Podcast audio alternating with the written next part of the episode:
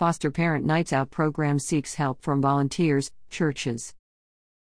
Some 500 children and teens are in foster care in the Metro Richmond region, and local churches are pitching in to give their foster parents a break. One of the ways that churches do this is through regular foster parent nights out in Henrico, Hanover, and Richmond. These FPNOs are a simple way for churches to spend an evening loving on kids and teens in care while foster parents get a much needed night out to connect as a couple, get some rest, or whatever they might need to continue caring for the kids. A full 50% of foster parents stop fostering after one year. Local Department of Social Services leaders say that the top way that churches can help those parents continue fostering is through regular FPNOs.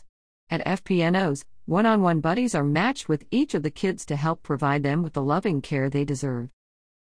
For Richmond, a nonprofit group that works to engage churches in collective effort, is seeking teens from church youth groups to serve as buddies or to run activities, as well as retirees who can serve dinner to the kids.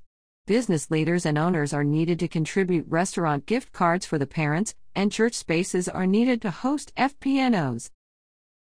For Richmond will hold an informational session October 24th for all those interested in exploring involvement. The Next Steps meeting will take place from 11:30 a.m. to 1 p.m. at 2101 Maywill Street. For full details and to register for the lunch, visit to learn more about For Richmond, visit